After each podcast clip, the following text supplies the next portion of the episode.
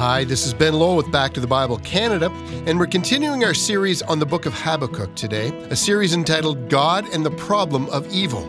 So let's join Dr. Neufeld as we turn to Habakkuk chapter 3, verses 17 to 19, with a message entitled Always Rejoicing.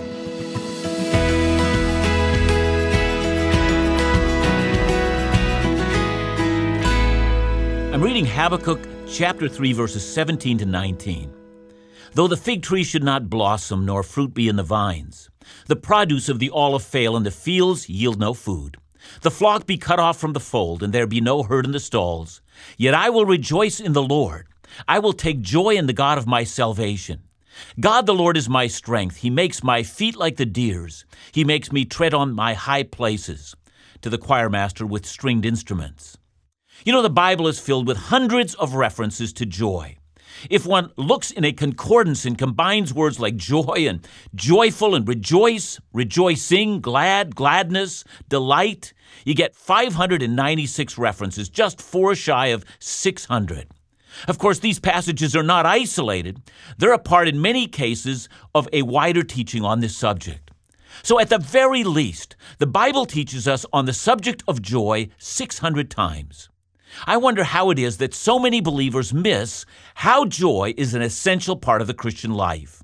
Consider, for instance, Psalm 16, verse 11. You make known to me the path of life. In your presence there is fullness of joy. At your right hand are pleasures forevermore. If you're paying attention while I was reading the last three verses in Habakkuk, you're going to note that first, God is joyful. And second, that He's concerned for our joy. And third, that He motivates us to obedience by promising us joy if we'll obey. If you doubt that God motivates us by promising us joy, listen to these words of Jesus recorded in John 15, verses 10 to 11. If you keep my commandments, you will abide in my love, just as I have kept my Father's commandments and abide in his love. These things I have spoken to you that my joy may be in you and that your joy may be full. So God motivates us by promising us joy. Now, let me add a fourth item. Not only does God motivate us by promising us joy, He commands us to be joyful. Twice in Philippians 4, verse 4, and 1 Thessalonians 5, verse 16, we are commanded to rejoice always. Philippians 2, verse 18 adds to that that we should rejoice and be glad, as if one were not enough. And then 1 Peter 4, verse 13, even commands us to rejoice in our trials or in our sufferings, promising us that suffering and joy is not an opposite. And this is what the end of Habakkuk is all about. So we find that first, God is full of joy, and then second, that He's concerned for our joy, and third, he motivates us by promising us joy. And fourth, he commands our joy. And five, he even commands it in the midst of suffering. As C.S. Lewis put it so well in his letters to Malcolm, joy is the serious business of heaven. But with all this talk of joy, I, I, would be remiss if I didn't point out that the only source of lasting joy is God Himself. That's why Psalm 16 said, In your presence there is fullness of joy. For so many people, it's their misunderstanding of the source of joy that really messes them up. That's why they're looking for joy in all the wrong places, and their joy is never full, and they never feel completely joyful. And why is that? They seek joy in earthly things, or they have substituted momentary pleasure for eternal joy, only because they don't really know what joy is. And here I think C.S. Lewis helps us greatly. He says, What does not satisfy ultimately when we find it was not the thing that we were desiring. You know, behind that quote is the assumption that we're all desperately looking for joy. All that's missing is knowing where it is. Now, think about that. I mean, think of all the things that you once delighted in that don't seem to matter a great deal anymore. I mean, those things may include a car that now is rusting in a wrecker's yard somewhere, or a new piece of technology which now no one cares about anymore, or even a new girlfriend or boyfriend that you wanted to have. Listen again to what Lewis says. Joy is not a substitute for sex. Sex is very often a substitute for joy. I sometimes wonder whether all pleasures are not substitutes for joy. In other words, some of us have never had a real, lasting, and abiding and enduring joy. Never. Not ever. We've caught a faint whisper of it, like smelling something really great and wondering where that smell came from, and then it's gone. It's all over. You know, and so for many, all we've ever had is a series of finite and passing pleasures which have never satisfied the longing that we've had in ourselves. And consequently, our lives are made up of doing all that we can to avoid suffering because we assume that all suffering is bad and then striving as much as we can to, to get the things that bring ease and temporary pleasure. And when we don't get it, we become angry. In fact, the history of the human race indicates that we will kill for temporary pleasure, but in the end, we will never have found the thing that we're earnestly desiring. Now, of course, some of us have given up on joy entirely. We think it must be like Santa Claus. It's a nice story, but it's just not true. It, it doesn't exist. And so we've allowed sorrow and despair to overwhelm our hearts. People will spend a lifetime trying to anesthetize the sadness in their own heart through alcohol and drugs and sex and mindless entertainment, anything that dulls the pain of a joy that was so elusive. You'll have noticed that the book of Habakkuk ends by the prophet declaring that, come what may, the grape harvest failing, the, the crops being completely devastated, the herds are gone, and the evil days are upon us. Yet, he says, I will rejoice in the Lord. And that now is our theme. It is joy in suffering.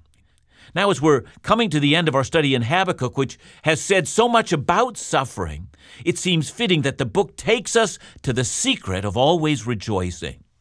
Now, if you've struggled with the answer to how a good God allows or even ordains and commands suffering, let me warn you.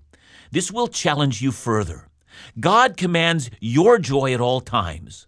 But how is that possible? So let me share with you three secrets of how this can be done. The first secret is this reorient your thinking.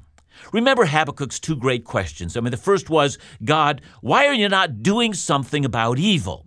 Now, the answer to that first question was that God was doing something. He's using evil for his purposes. Even though Satan intends evil for evil, God, because He's sovereign, can use evil for good. And in so doing, He uses evil to punish evil, and He's using evil to direct and shape and discipline and even correct His loved ones. Then comes the second question God, why do you use a greater, more dark, and more horrible evil to punish a lesser evil? Because, God, when you do that, people will get the wrong idea. They think that at times evil wins the day when in fact it's only a tool in your hand? And the answer came back I allow great wickedness to have its day, so that when it's defeated, the glory and victory and redemption of God will seem all the more sweet and delightful. And so we see God is interested in heightening His glory and our joy to its ultimate level. And so as evil gets more intense, the final destruction of it will be all the more sweet. And so we learned that God, who is righteous, is altogether free to use evil for his own good purposes. Now, you and I might want to carry this dialogue further. And that's not to say that there's not much more to say about this theme, but there comes a time for a dialogue to end. Rather than arguing further, Habakkuk responds with worship. And here's a little tip to reorient our thinking.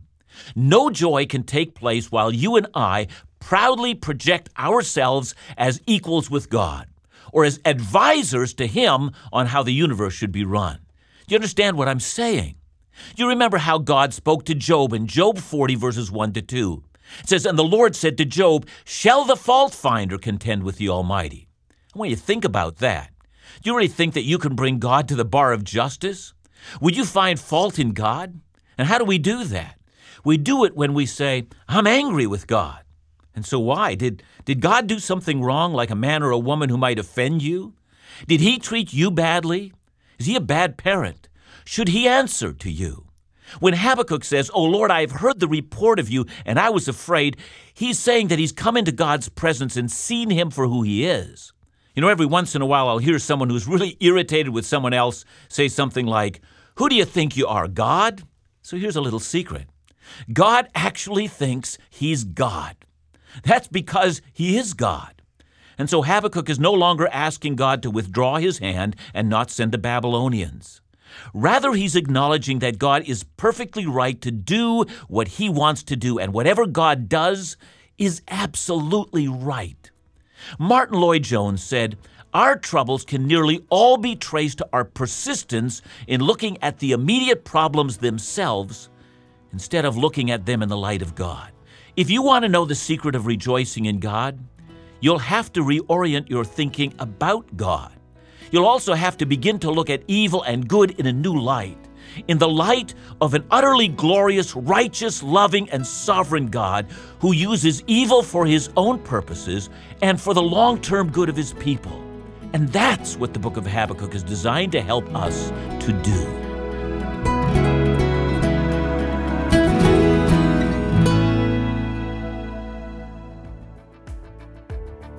Lorraine wrote, Listening to Back to the Bible Canada and Laugh Again starts my day off right. It amazes me how God's love reaches into my life daily through these programs.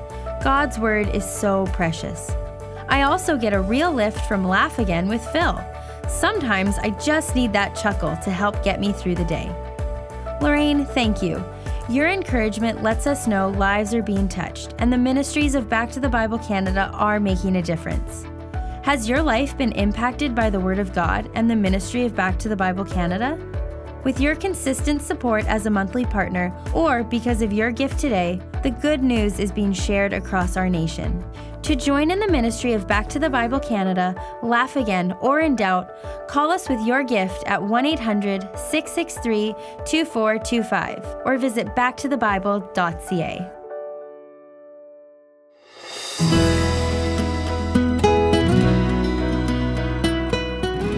I've said that if we are to learn the secret of joy, we've got to do three things. First, we've got to reorient our thinking, and second, we need to reflect on God's advancing kingdom. If we've learned anything from Habakkuk, it's surely that God is right in how he's using the nations of the world, even their evil deeds, in his own designs. We remember that Habakkuk was written just prior to the invasion of Jerusalem by the Babylonians, and despite constant warnings, the people and leadership of Judah persisted in idolatry and the accompanying sins that flowed from it, which included violence and the perversion of law. We also saw that idolatry was not just a problem in the ancient world.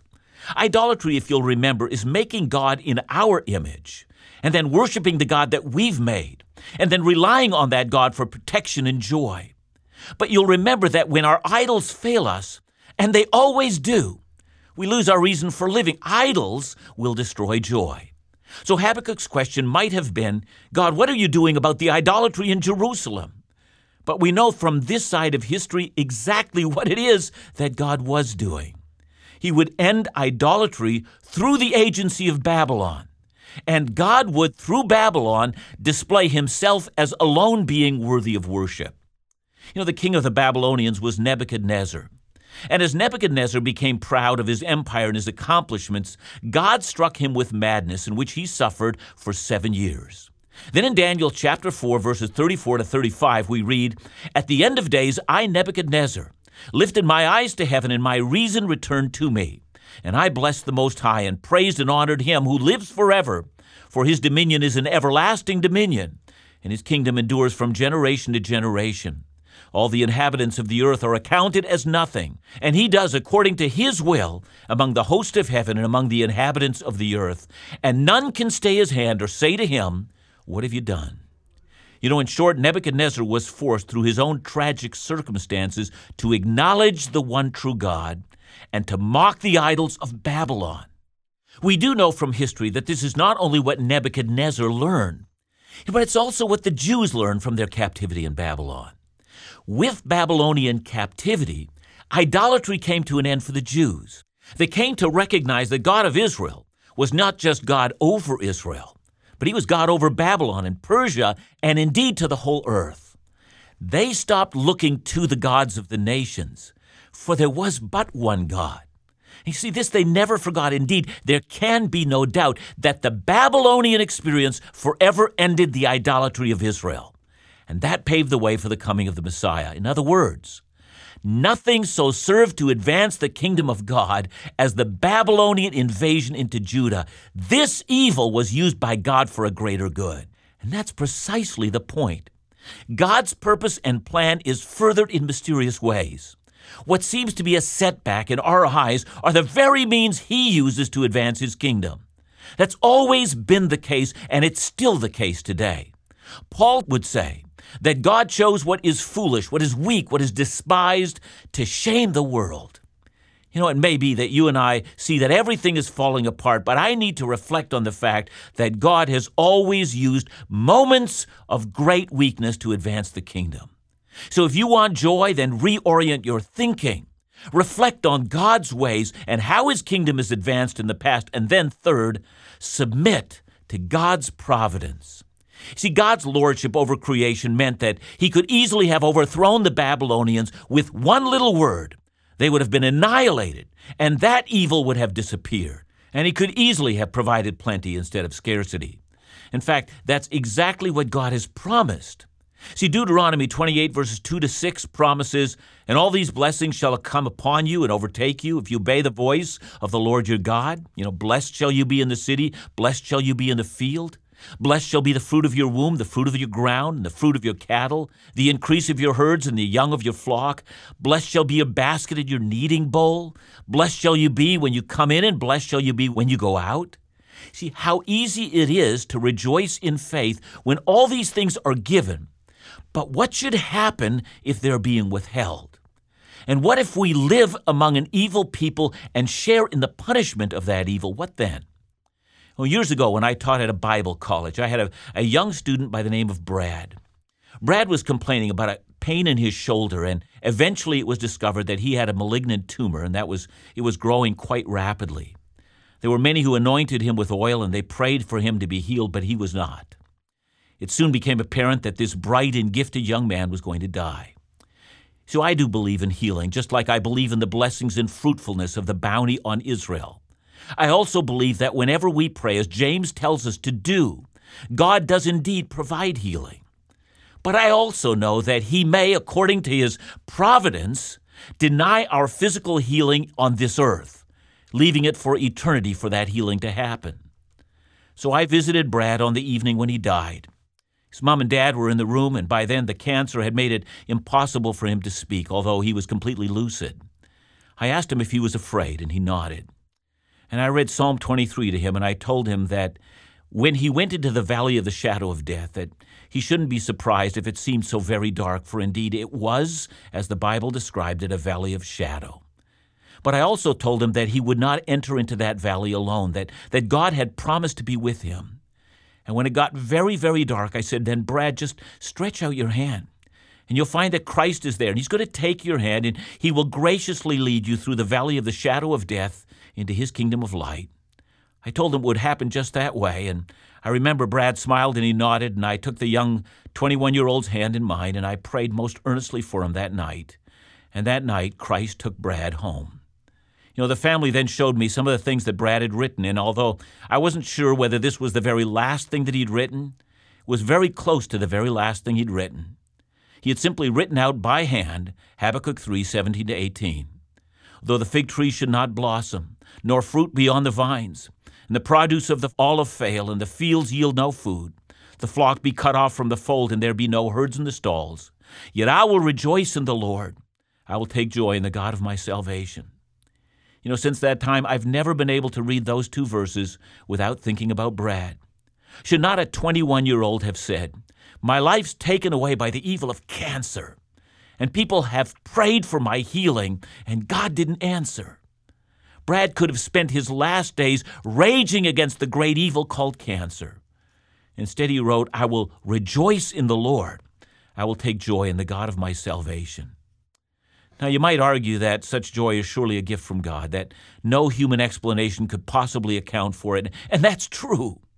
But while I acknowledge that, I would also argue that more can be said. There's something that we can do that makes it possible to survive in the day of evil. That is, we can prepare, and in this preparation, although it's graciously given by God, still we participate in it. And it makes it possible to rejoice in the day of evil. So let me explain. Verse 19 says, God the Lord is my strength. He makes my feet like the deer's. He makes me tread on my high places. So I want you to imagine one of those mountain goats that we see in pictures. They seem to climb on some very impossible ledges, so I'm told that they will easily climb a 60 degree pitch. But how do they hold on on those high levels, on those impossible cliffs? Now, part of the reason they can do this is that they have inner pads in their hooves that provide traction, that their hooves can be spread quite far apart, and that the front of their hoofs are quite sharp and dig in to keep them from slipping. In short, God provides them with all the tools in their feet to make them very strong and confident in places where any man or animal would quickly slip away. God has made provision for them to walk in very difficult places. That's how they do it. Now, Habakkuk testifies to the same thing. God has equipped him to walk with strength on rocky and dangerous ground. But what is this equipment? And the answer the equipment is God Himself. God is His strength. That's how He can do this. I wonder if you remember the time when David's men were so disillusioned with him that they spoke of stoning him to death. It came very close to it, and David could have lost all confidence. But the Bible in 1 Samuel 30, verse 6, simply says, David strengthened himself in the Lord his God. When other men would have wilted and failed, David got strong. But how, how shall we understand strengthening ourselves in God? Well, that's the entire point of Habakkuk chapter 3. Once we see a vision of our God for who He is, not our idolatrous notions of God, it is then that we gain strength. Take confidence in the Lord. That's your key to joy.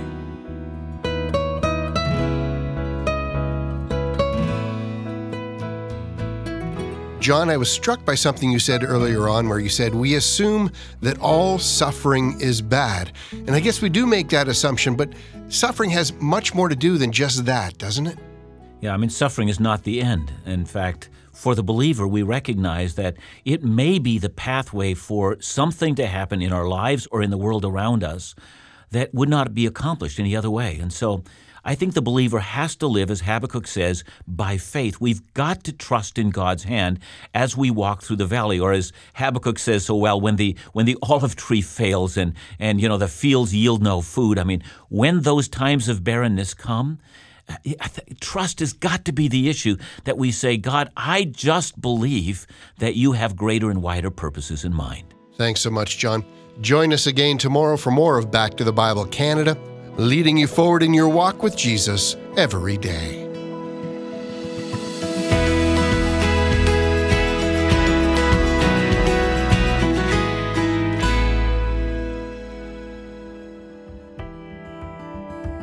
From February 7th to the 16th, 2020, make plans to join us for our Back to the Bible Canada Laugh Again Southern Caribbean cruise. You'll be sailing the seas for nine days aboard Royal Caribbean's Explorer of the Seas, visiting Aruba, Curacao, Bonaire, and more.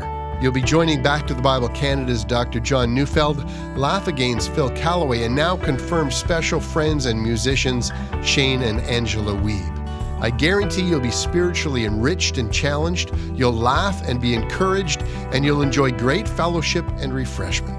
Come on your own or with family and friends as you enjoy incredible ports of call, everything the ship has to offer, and a week of ministry designed specifically for the occasion. Check it all out at backtothebible.ca, laughagain.ca, or call 1 800 663 2425.